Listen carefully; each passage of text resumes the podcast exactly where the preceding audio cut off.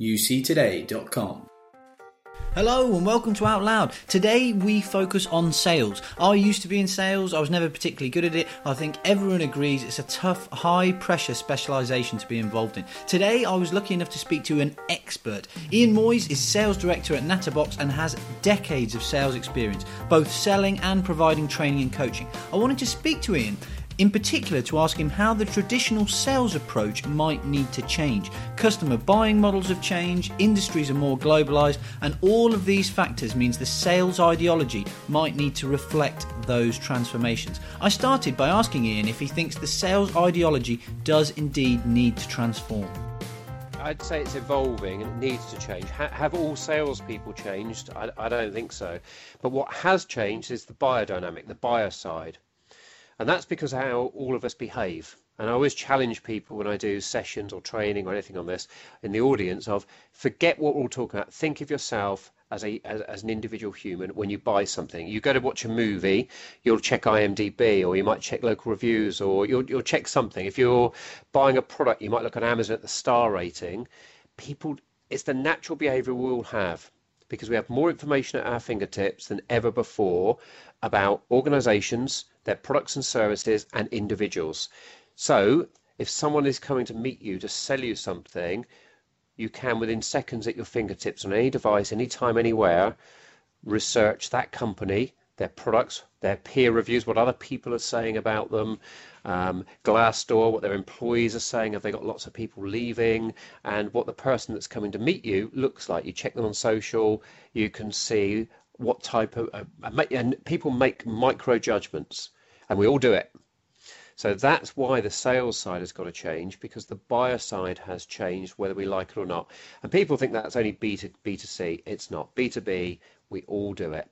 Um, some people do it with more diligence than others, but certainly if you're going to spend a large, large purchase, do you, you do your research? You'd be naive not to. So when you sit in front of that prospective supplier, you'll know things about them. You'll challenge them on things you've heard to try and. You still have to make your own decision, but you've got more contextual knowledge than you've ever had before. So the days when I remember a salesperson going to meet someone and they say, "Tell me about your company and, and where you fit, and t- tell me all that stuff." They know tons of it already. They're five steps ahead of you. And that's why salespeople have to change their game. That, that's something really interesting and something that I hadn't fully considered when, when I was doing some research for this. Um, in, in terms of, I remember when I used to go out to do sales, you know, my particular sales manager at the time would always expect me to do an amount, uh, uh correctly, to expect me to do an amount of research on the customer uh, that, that, was potentially buying, which which is only too right. But but what you're saying is that that customer also now is is much more savvy in terms of what they know about the sales organisation, whether that be as you said, to straight to consumer or, or business to business. Yeah, well, well, let's let's talk the technology sector as you as you raised that initially. Let's focus in on that. So if, if I'm going to look at product A, I'll, I'll certainly be looking at other types of products. First question is how do I find out who else I should look at? Who, who are the other players? Um, and that's very easy now because you can go on comparison websites.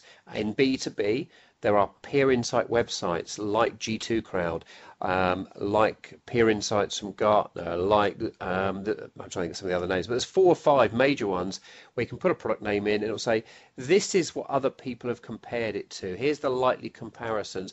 And then it will also give you a comparison grid and often uh, customer reviews and feedback. So you're getting real world information that is out of the control of the vendor. So the vendor can't control what you hear about them any longer. You know, this brand control with social media, there's an easy one. Go on social media, do a search for the hashtag. What's people saying about them? Are people, you know, we, people complain, they take to social, you're going to see it. You can't hide that stuff like you could years ago where um, the buyer was isolated. It was difficult for them to really get a, a, a world view of or a market view of this particular prospective supplier or vendor. Now it's easy. Um, and what you've got to think of salespeople, we have sales training, buyers have buyer training. There are courses they go on how to how to negotiate buyers. And get, guess what's built into those now is do your research because the research, if nothing else, not just who you choose, but gives you power to leverage negotiation because you can the more the more knowledge you've got you know knowledge is power the old, the old um, adage the more from both sides of the coin you can engage and, and, and, it is a little bit of a game, right? Of engagement, who knows, and, and playing together to get a win-win for you, for the customer and the supplier. Um, but that knowledge wasn't easily attainable before. You, what you do? Phone up random people, or you'd say, "Give me some names of your customers," or you'd look on the website. But how do I find out who I'm going to phone? There wasn't a LinkedIn, um, so you might see them. We're going to randomly phone one of their customer logos on the website and do your own research. It doesn't happen now. It's very easy to do a search and start to find other customers and engage with them separate to the vendor even being involved. Very different game. Completely. And the, uh, another interesting point that you've raised there in terms of uh, years ago, I think back, you know, you would have maybe a couple of people in an organization that, that were specifically trained, maybe a specialist buyer or a specialist purchaser. Now, effectively, with with Google and as you mentioned, some of the raft of tools out there, anyone effectively can be a pretty diligent buyer or purchaser within an organization conducting their own research in a, in a matter of minutes online. Yeah, and, and, and that's a good point because with in, in the IT sector with shadow IT and, and with the consumption, you know, the subscription consumption model, what we've seen is a lot of decisions get made either outside of IT or with IT having peripheral involvement, whereas before traditionally you would sell to the IT manager, IT director, CIO, etc. A lot of projects now will be driven, for example, in the in the marketing space, the marketing director may go out and choose to use an inbound marketing tool like HubSpot, Eloqua, um, Pardot, um, etc., and do that and sign up for it and be using it without IT even being involved or knowing. So what they'll be, so they'll do their research differently to an IT. So it isn't you need to be just good technically. They're going to look for peer insight from other marketing directors where they've had outcomes from from this technology, etc. Um, so it, so the game's changing the seller in total, and there's more people involved in buying decisions typically, but it, and it isn't always led by IT. So you might find marketing or the sales director or the HR director leads it and brings IT in as a validation point to just check some things out on security and the right things needed. So the dynamics we used to take on, on selling IT technology have changed as well. Who we sell to and how many people are involved in the decision, how do they relate to each other, who do they know? You know, the, the person you're selling to as a salesperson, who do they know uh, that you know? Did they used to work at one of your ex-customers or did they used to work at a customer who uses one of your competitors' products? What an insight that gives you as there's a good chance if they had a good experience, that competitor is now favored because they would probably know the people, know the technology, know how to use it. Or did they have a bad experience? But knowing that they worked at a previous company that you can tell or already know used XYZ product, gives you a little bit of information to think how do I engage with this client? What may I face? What do I need to think about? Again, more knowledge, it gives you more chance to understand do I qualify out early? Do I ask different questions? Or how do I behave to try and win this business? Absolutely, that that interconnection adds a, adds a real dynamic. And another thing you mentioned there, which we absolutely can't ignore, is is the way we buy services, especially within technology, whether that that be the hardware or software. You know, uh, even five years ago, a purchase probably would have been a one-off, even a software purchase. If I bought, for example, an Adobe package, I'd have bought a, a, a disk which would live and die. Now, your the shift has been to a, a consumption model, hasn't it? And that, mm-hmm. that again, yeah. has completely affected sort of sales dynamic. It, it has, as, uh, and it's affected the, the technology vendors themselves. And, and, if we start at the top end, just an example, we've seen that with Microsoft changing the whole business model. You know, if you go into PC World now, you don't see boxes of software; they see subscription license cards to Office 365. So Microsoft has shifted its business, its development, its invest. Everything is cloud. Look at their adverts on TV, and you've seen the same from Oracle, from SAP. The push is everything is cloud message, everything in they're betting everything on the cloud. The cloud is the future of all their businesses, um, and those are subscription models. Um, so there's re- there's lots of different reasons why the vendors are doing it, why customers have done it. It's not just commercials, etc., but it's a different financial model, and that that's the a fundamental piece that affects selling, I guess, because you, you need to relate that back to how you pay and compensate salespeople, how you incent them, and that's been one of the biggest challenges I've seen in the market. Um, is not for the salesperson and the business is connecting on the biodynamics change. So you've got to uh, change your sales approach to get to the table in the first place. Once you're engaged, all your other sales skills come in, right? Because you're meeting people, you might demonstrate, you're negotiating, presenting, etc. All that. But the first part of the sale, getting the initial engagement, has fundamentally changed. And then the incentivization of a salesperson to sell if you've got multiple solutions. A lot of these as a lot of vendors and, and channels to market have they've got traditional type models and products and the cloud. And if you don't get that incentive right guess what the salespeople is motivated to sell? What puts money in their pocket? Not necessarily where it takes you in the future and what's best for your business which is the annuity the licensing renewal model. So there's a there's a whole lot of changes going on and it's not easy by any means, and not everyone's stepped over that chasm yet. No, that was going to be another point uh, that I was going to make going forward in terms of there's a, not only a change required by the individual salesperson, but there's also a logistical administrational change required as well by organisations in terms of uh, exactly as you said. And let's face it, a lot of salespeople are motivated by the bottom line, the, the money that they're going to earn. And if you have product A, which you sell up front and you get paid a, a larger lump sum on commission wise, or product B, which over three years might make considerably more money for the business, but effectively you only get paid a little bit up front when you have potentially a monthly target to work at. Yeah. You know which one the salesperson's going to choose, don't you? Yeah, and, and, and that's one of the challenges. I've, I've been talking about that particular dynamic, and I wrote white papers on this in 2011. That's how frightening it is and yet still a lot of people haven't figured it out now. Um, and, and I get it, right? It's what we're seeing in a lot of different markets where disruption's happening, and it's difficult to put your foot in the new camp when you've got to take three steps backwards to be able to take five steps forward, and businesses are resisting. Uh, you know, it's the new customers only syndrome we've seen in one of the famous adverts in the UK. We want to, we want new customers, but we don't want our existing customers to churn to this new model. And that's a challenge a lot of, of um, technology vendors are facing. It's widespread. It's not something new, but it continues today. Um, but for the individual salesperson, that's something the business needs to sort. In terms of their success, regardless of what they're selling, they've got to figure out how this new world works um, with things like the term social selling, um, you know, your personal bio. All of this is becoming incredibly important now um, and coming to the forefront, and very few, I would argue, have really stepped up to the mark and taken hold of it. And the ones that have are thriving. All the reports and analysis that come out from all the different studies show that those who have adopted these new methods are being more successful, earning more, etc. And, and just one more thing before we come on to how you can potentially earn more and, and the sort of hmm. tools you can use to improve the, the, the changing consumption model, and I'll use a particular example here of um, a, a, a, phone system, for example. So, say five, ten years ago, you might have sold an, an on-premise phone system to a, to a customer, yep. where they, they have made a large investment up front, which they might intend to sweat for you know three to five to seven potentially years. So yep. w- once you've made that sale, ho- hopefully you've done all the background work and, you, and you've sold the right solution now, if a customer looks at maybe an alternative cloud phone system, mm-hmm.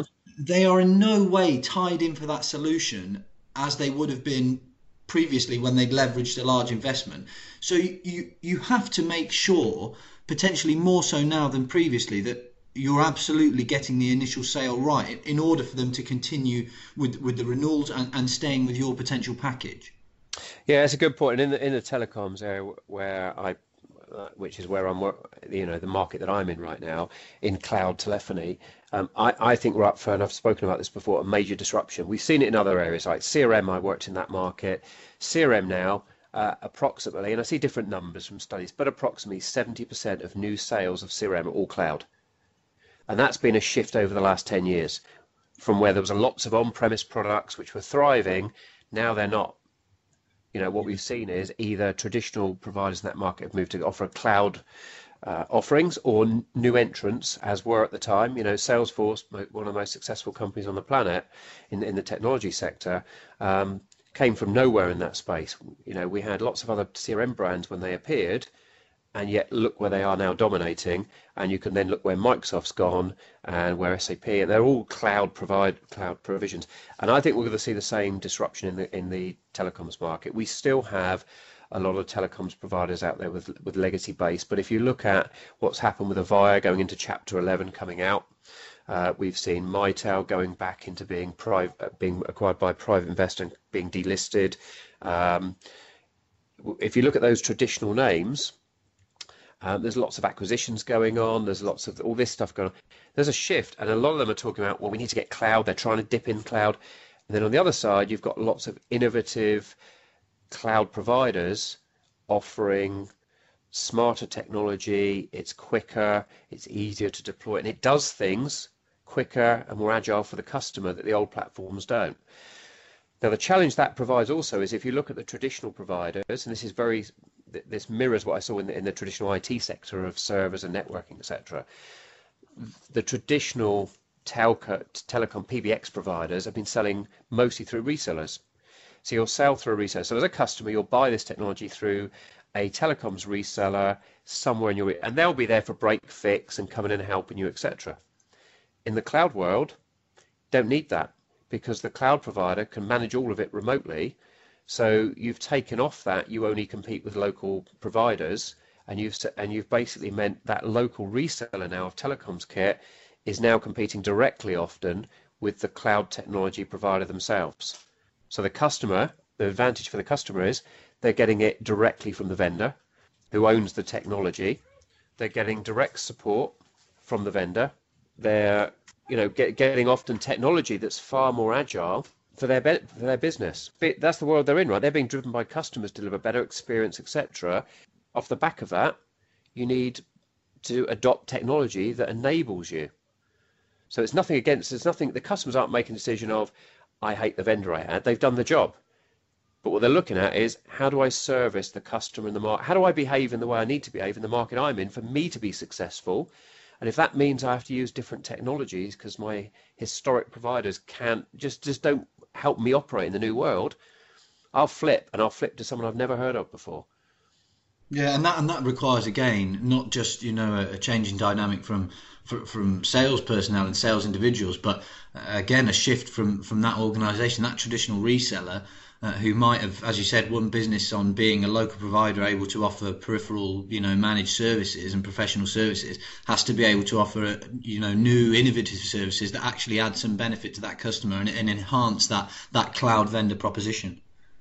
Exactly, and the enhanced bit is the key. What I would say to a reseller of any type is you need to understand and define what your value proposition is to the customer now. What what what what is your value going to be? Because it's not the same as it was before. It's not we've got spare parts in and we can get to you quickly. It's not uh, a line of credit, and it's changed. This has changed for all channels. Your value that you gave before is flipped on its head.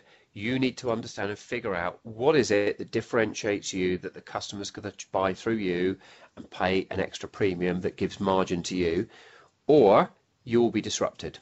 And we see that across all markets. It's happening the, right now all different providers are getting disrupted because you know we could look at a recent example Toys R Us who claim the online um, e-tailers have killed them because they still had business but they had to operate at different margin levels and the online e-tailers don't have to have um, high premium bricks and mortar locations. They can be out in the sticks and use cheaper delivery method blah blah blah. So you've got to change to the market dynamic now. What does your customer want what is the what providers are now going to be the shining stars and how do I bridge the gap between the two and what is my value in doing so? And if you can't identify that you're going to be marginalized um, and or disrupted acquired or put out of business. And, and it's an unfortunate fact but it's happening and I think we're going to see a lot more of it in the next five to seven years. Absolutely. And in this this current period of, of disruption and transition from your experience, obviously you've got a lot of experience with, within this. What what are the tools? I remember I did a, a course when I when I was in mm. the previous sales, a Cisco outcome selling uh, yeah. course, and, and I have to say I don't think I ever sold anything based on an outcome. Uh, just right. despite despite going on the course, that might be a paucity of my sales. But what, what are the what were the what are the main tools uh, and main things that individual salespeople can look at and sales managers can look at and, sure. and, and, think what what can we try and do to, to change and, and boost our abilities in, in this current market? So I believe, as a sales leader, I believe the fundamental skills are still needed, right? So all the things you'd expect of a salesperson, good questioning skills, listening skills, um, responsiveness, all that, all that's good, good stuff during the sales process. The bit that has changed that I would advise is the piece people need to get hold of is the first part of the funnel. Getting to the table in the first place and, and engaging with the right people. Um, and, and, that comes under the term social selling. And social selling, I think, is a misnomer in term because people are going to go, and I've had a lot of people comment, well, our product, we can't sell our product over social. It's not about selling a product over social and taking orders over the web and type thing. Um, it's about uh, in get, figuring out how do I find out more about my prospective customer, i.e., I can then align on how do I engage and sell with them, and how do I use those um, uh, those platforms to get that engagement in the first place. And social selling is a methodology. It isn't technology and tools. Technology and tools empower you and enable you and are part of what you use to do it. The same as in sales, the phone isn't the be all and end all. It's a tool you use but your skills are over the top of it. It's the methodology you use over the phone or when you meet them, etc., etc. So social selling is about um, employing methodologies and, and pretty fundamental ones. That it, I always say to people, it's not rocket science, um, but it, it it it doesn't um, suffer the dumb well. If you get if, if you if you don't figure it out and, and figure out how to do it, you you can fall into some big traps. But it is in rocket science and complexity. It needs a lot of learning. And there's some fundamentals. I know we haven't got long. So in fundamentals, I, I, I advise salespeople are you need to become a little Sherlock or a lot Sherlock.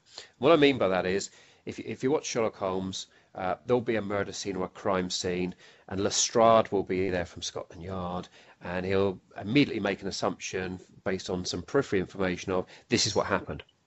Sherlock will come in and spot 12 other little nuggets of information and figure out and think about it and piece together a totally different story. That is, in social selling, looking at that customer and figuring out, okay, let's look at their business, let's research, let's look at their annual report, let's look at the people mentioned. Um, does their CIO or does the people I want to engage with, do they talk to the press in, in the industry they're in? What comments are they? What have they set their strategy out? Research and figure out. Look at their LinkedIn profile. Are they on Twitter? What do they tweet about? Is there any connection there? Where do they go to college? Do I know anyone that knows them that I can then ask that person, how well do you know Fred or Sue? What do they like to say? What are they like as a person? Oh, they're very factual. They want to, they're going to drill in 10 levels. You better be on the book. Or they're very personable. What, how do I approach, who, they, who do they connect with in their company? Who are the influencers?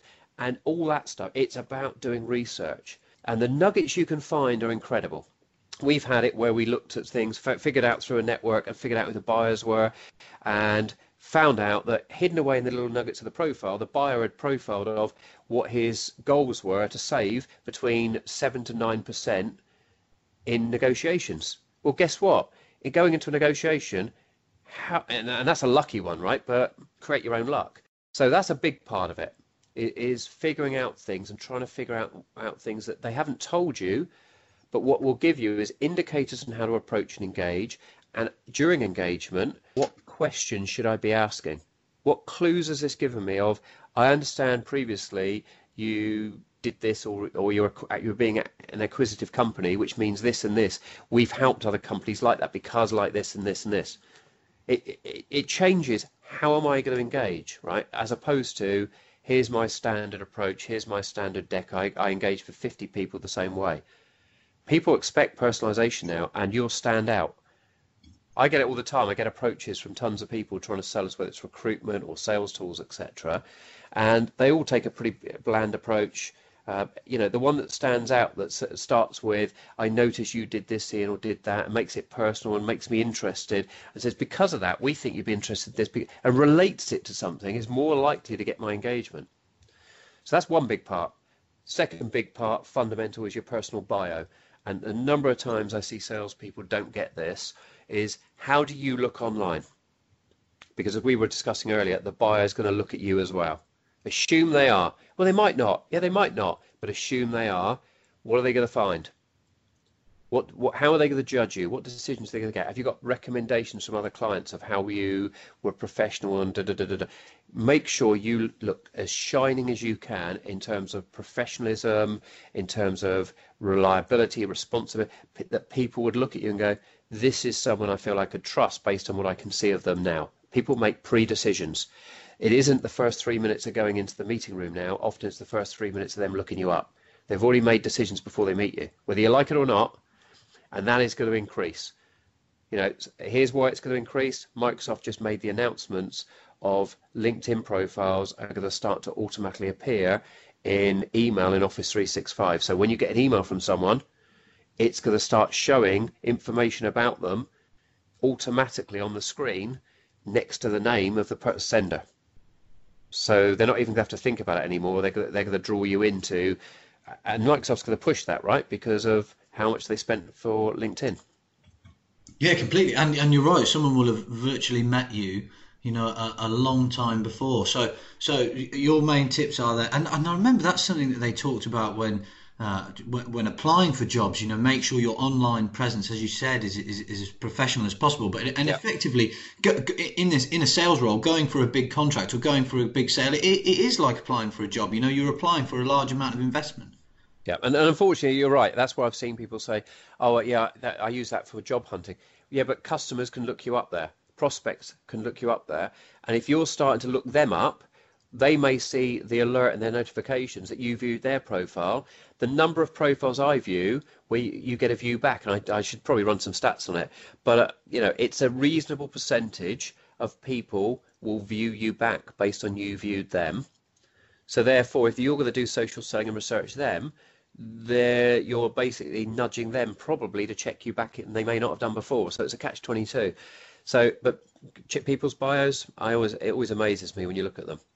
They don't spend effort on it. They don't spend any time on it. It's your calling card. Business cards are, you know, when when are we going to get rid of business cards? And it's going to be electronic, and it's going to refer back to something like LinkedIn.